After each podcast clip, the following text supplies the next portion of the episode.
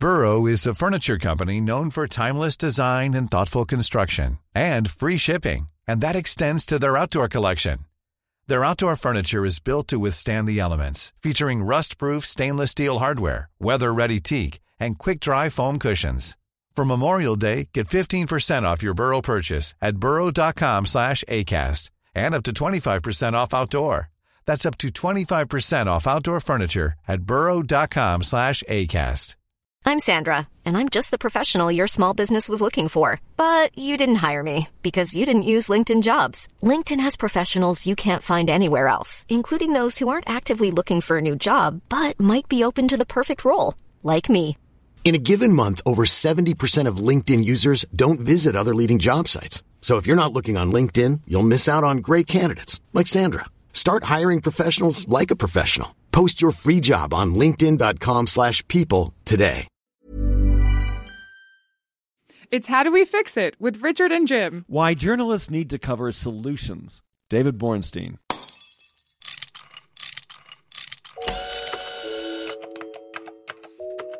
Our show is about fixes. Yeah, how to make the world a better place. How, do we fix it? How do we fix it?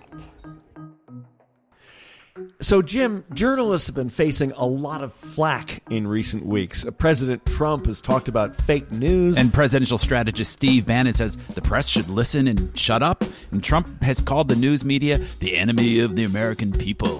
the White House anger at the news media coverage is not new in terms of the way people at the White House feel, although they're publicly stating it in, in, in starker ways than in the past. The, the press is supposed to be a check uh, on those in power, and its role was even outlined in the First Amendment of the Constitution. Of course. You know, a lot of criticism is overstated. Not always. Um, the media is widely distrusted by a lot of people. There is bias in there.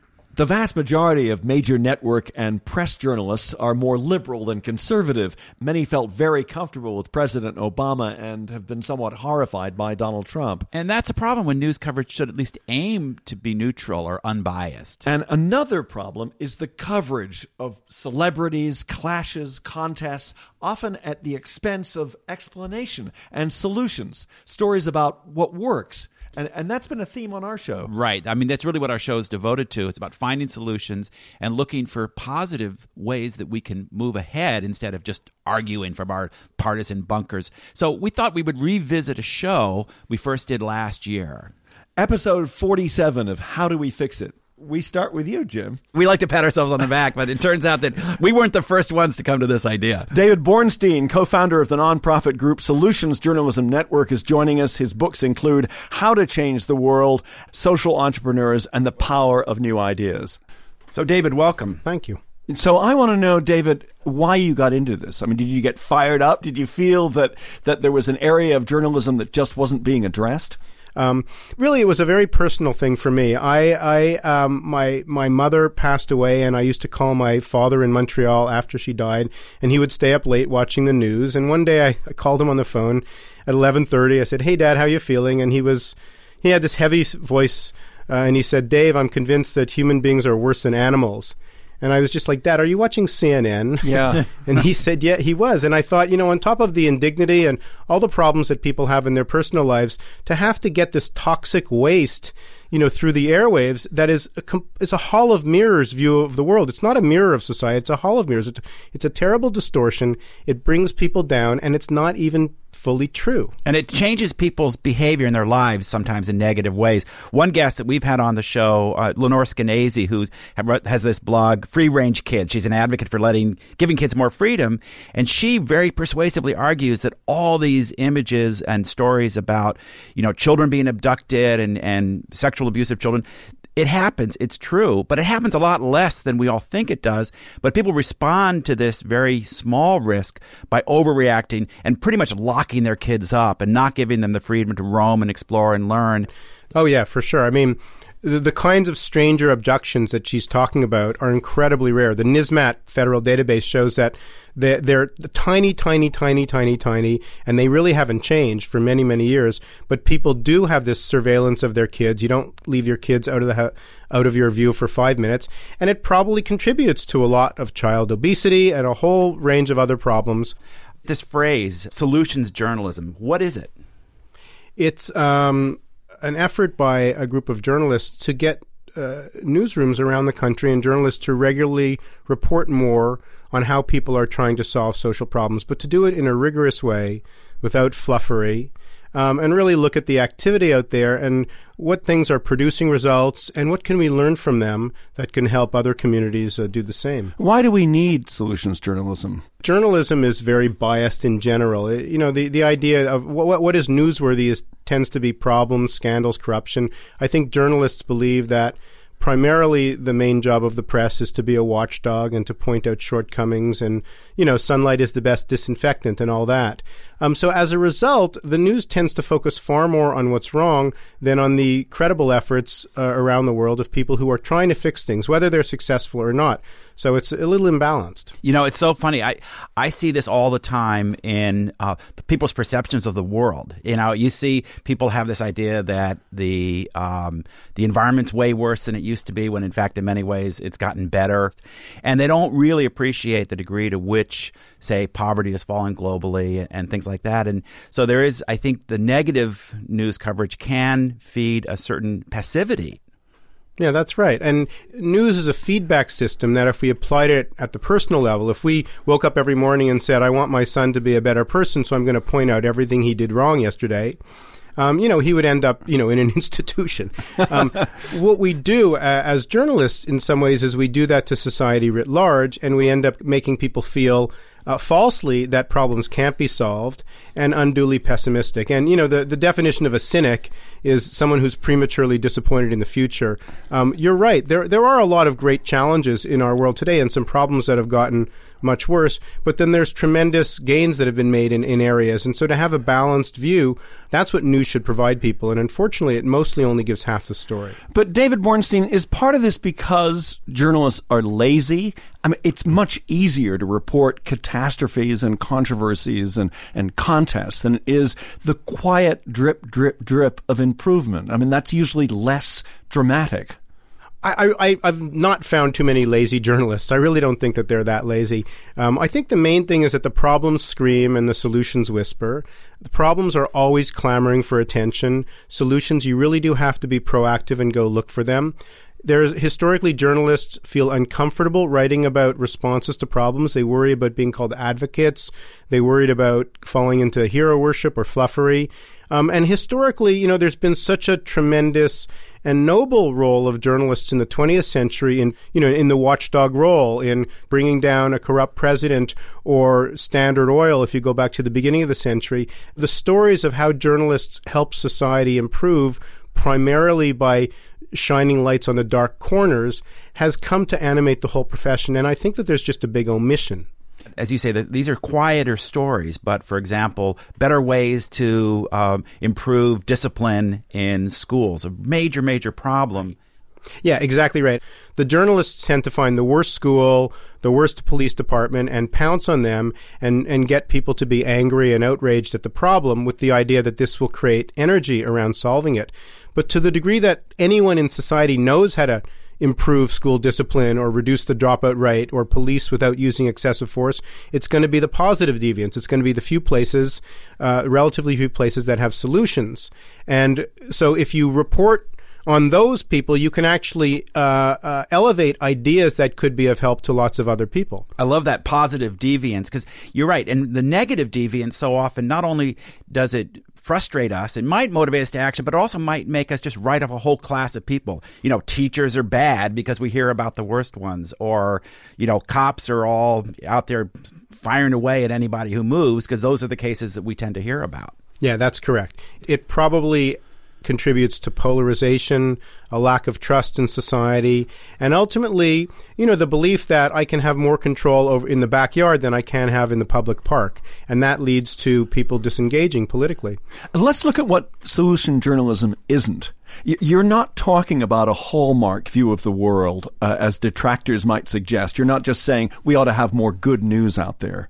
Yeah, no, we, we're allergic to the phrase good news. I mean, this is not fluffery. It's not positive news. It's not good news. It's really just bringing the lens of uh, investigative or explanatory reporting, looking at how people are responding to problems, using research to understand where they're producing results that are better than average, and then trying to understand how they actually are producing better results. If a school has reduced its dropout rate from 50% to 30% or 20% over a five year period, the question isn't, oh, that's nice. It's how did they actually do that? And how could thousands of other schools copy that. So you have to do what we call about how we write how done it's, which are these sort of detective stories that look at okay, if you're getting a better result and we think the research is good uh, to to substantiate that, the real question is how did you do it? And it shouldn't be the charisma of the principal. It should be a method because we can't clone charismatic people, but you can actually spread methods. What's the difference between that and advocacy journalism? Well, I don't even think that advocacy journalism exists. I think that's an oxymoron. I don't Okay. think journalism should be adv- or, or suggesting there's there's a way to do something, and that perhaps suggesting readers should or listeners should uh, think in a certain way. Well, I think, you know, like an editorial will say, well, this school reduced its dropout rate by 30%. Other schools should do it. So the, the editorial writers and the opinion writers get into the should. You should do this. You should do this. The journalists just report on this school or the set of schools and say, here's a variety of models. Here's the evidence associated with each one different communities have to decide their priorities and what they're going to do and all that. We're not going to tell anyone this is the solution. There's no best solution. I've reported on microfinance for 25 years, and everything I wrote 20 years ago, I've had to correct.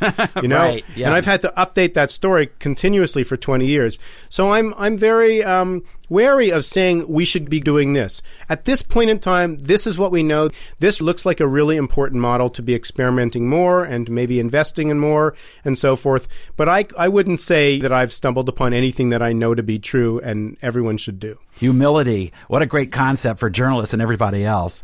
Almost every approach to a problem that's producing results has limitations, whether they're cost or political feasibility. So we talked a little bit about some of the stories on education. What are some of the other articles that you've seen that embody this spirit? Oh, so much. Really good reporting around the country on how to reduce um, recidivism in prisons, how to reduce gun violence, the whole decarceration movement.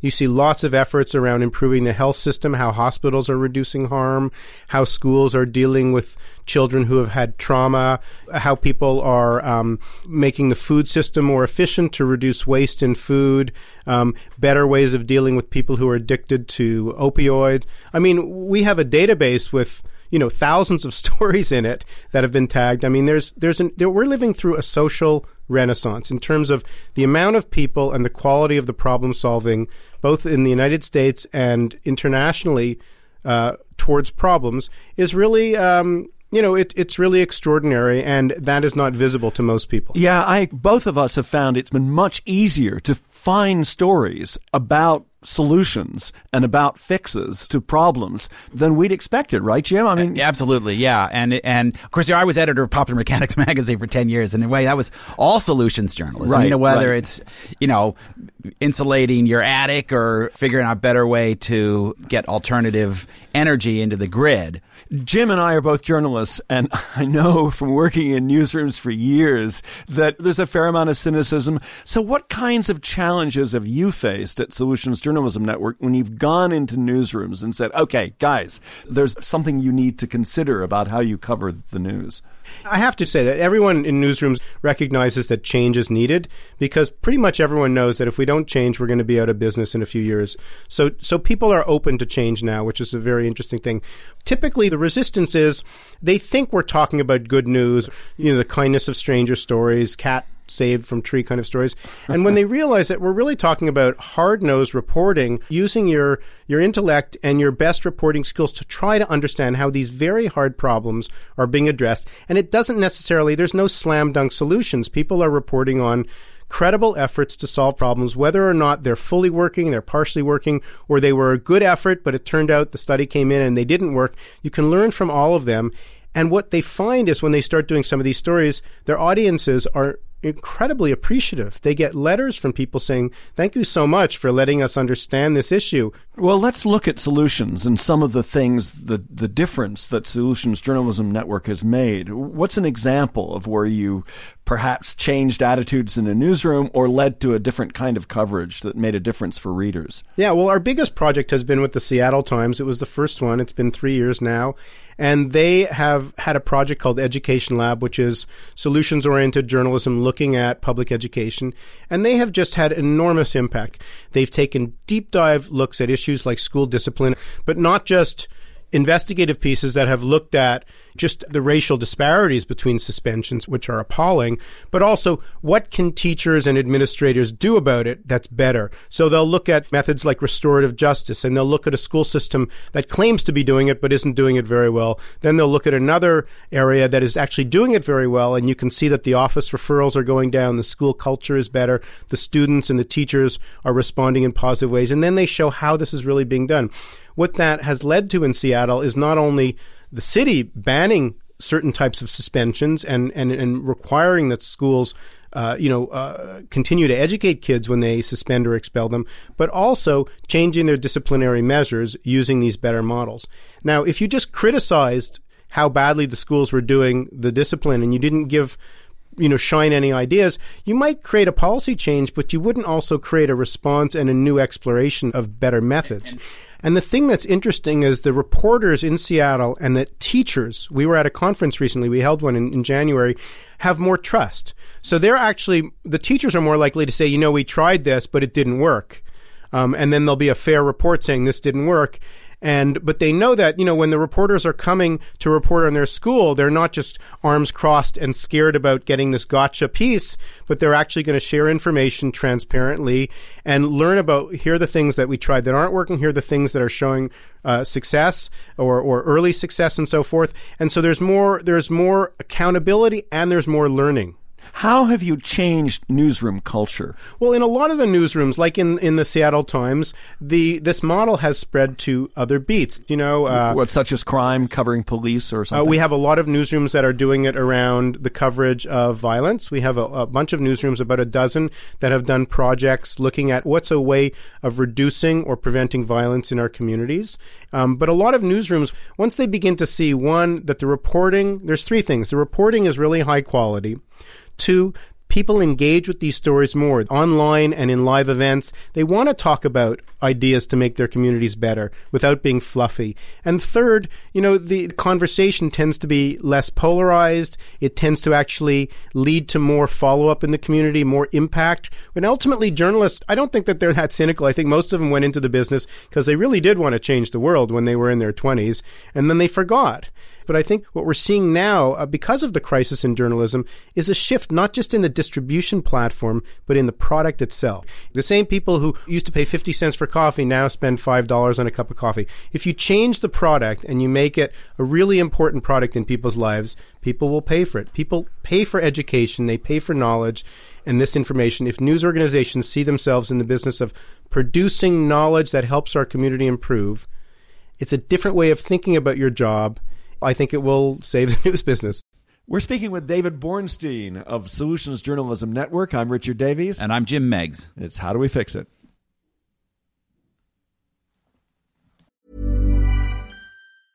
It's that time of the year. Your vacation is coming up. You can already hear the beach waves, feel the warm breeze, relax, and think about work. You really, really want it all to work out while you're away. Monday.com gives you and the team that peace of mind. When all work is on one platform and everyone's in sync, things just flow wherever you are. Tap the banner to go to Monday.com. Burrow's Furniture is built for the way you live. From ensuring easy assembly and disassembly to honoring highly requested new colors for their award winning seating, they always have their customers in mind. Their modular seating is made out of durable materials to last and grow with you. And with Burrow, you always get fast, free shipping. Get up to 60% off during Burrow's Memorial Day sale at burrow.com slash ACAST. That's burrow.com slash ACAST. burrow.com slash ACAST. What do you want to do next? What are your next frontiers to expand this mission of solutions journalism? Yeah. Well, we've worked now, I think the number is 56 newsrooms in the United States that we've had engagements with. We've trained close to 2,000 journalists in the U.S. that we've done workshops with, and we have about 5,500 people around the world that sort of download our newsletters and toolkits. There seems to be a real hunger around the world. This is in 108 countries. We have a variety of things, and we're going to keep on adding them. We think that there's, um, you know, just a lot of people around the world that that really want to um, improve the news and make it a much more both a better business model Right. um, with a better product, but make it make it information that's not primarily depressing people, but it really is helping people understand how to build something better. You're speaking to news people and to journalists. Do you also reach out to to readers?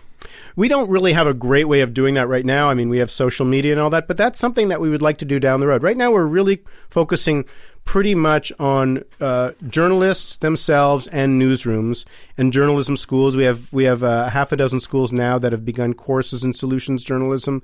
Um, so really trying to sort of work in the professional field of journalism. Um, and but I do think that there is a, a potential to build a movement, a demand-oriented movement from from readers and the audience, saying we want better news. You're writing a book about social innovation. What is that, and and how could it make a difference? So basically, just doing a lot of reporting, looking at how people are solving problems that we have in American society today. I'm really focusing on the U.S. and and Canada.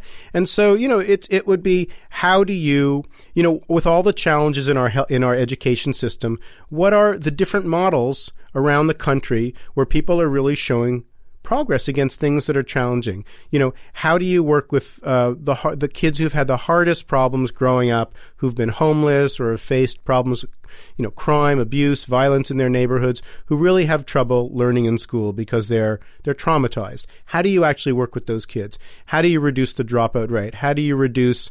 Um, how do you improve the criminal justice system? How do you make hospitals uh, safer? How do you reduce the, the cost of the 5% you know highest users of our healthcare system who account for 50% of the costs of the system? I mean you know uh, how do you run a business that is both uh, profitable and growing and also sort of uh, has a has a lower carbon footprint? Um, how do you improve how do you make our economy fairer for the for the caregivers who tend to be the least the worst paid people in the economy who are doing the most precious work? You know there's thousands of questions. And for each one of them, there's really interesting examples of people doing creative work. I think we'll have to have you back about five or six Yeah, more times and focus uh, each show on one of those stories. David, thanks very much. Thank you. We'll have more after this. Our conversation with Jim and me coming up.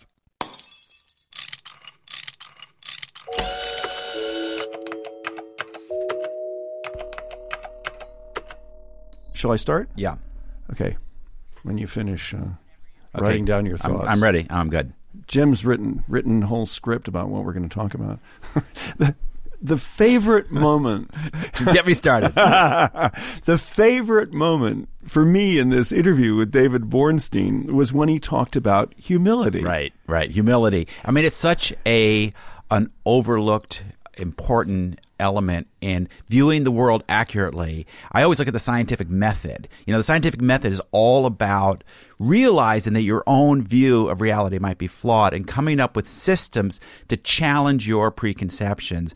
Journalists need more of that. It was so great to hear him talk about that. I think we all need more of that, and I, I, I because for so much of my life I've been ambivalent, or I've changed my mind about one issue or another, and I used to think of that as perhaps a, a weakness, mm-hmm. but because it's not celebrated in our society, ambivalence. And now I think it's a strength. I think it's kind of good that you wake up one morning and go. Gosh, I, I, I think that perhaps we're, we're spending too much money on healthcare, or or there's certain something wrong with the education system, and then I actually do some reading, and go, well, maybe I was wrong about that. Yes, yes. And, you know, I think that one of the reasons we started this show was we both shared this idea that there's so much ideologically driven journalism out there. It pushes people to one side or the other, and then everybody grabs their own set of facts. They use their, their capacity for selection bias, you know, and they harden in their positions. We all need to be more open minded to the idea that our ideas might not be correct. If you've seen some examples of solution journalism or some stories that you think we should follow, uh, let us know um, either by sending us an email to uh, daviescontent at gmail.com or going onto our website, which is howdowefixit.me.me. And we love comments, and um, please leave those comments, especially if you if you like the show. Leave those comments uh, on iTunes, rate us, that's and and download the show instead of streaming it. That's really helpful for our visibility. And as always, let us know and what do you want to hear about. Yeah, and our website, howdowefixit.me, has download instructions. Uh, our show is produced by Miranda Schaefer, and our audio engineer is Denise Barbarita. Here at the beautiful Mona Lisa Studios in Uptown Manhattan. Music by Lou Stravinsky, and this show is produced by Davies Content. We make digital audio for nonprofits and businesses. Thanks for listening.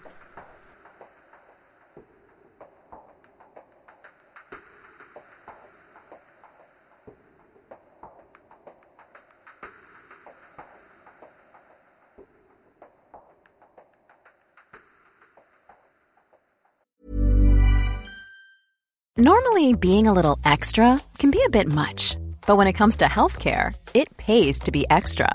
And United Healthcare makes it easy with Health Protector Guard fixed indemnity insurance plans. Underwritten by Golden Rule Insurance Company, they supplement your primary plan, helping you manage out of pocket costs without the usual requirements and restrictions like deductibles and enrollment periods. So when it comes to covering your medical bills, you can feel good about being a little extra. Visit uh1.com to find the Health Protector Guard plan for you.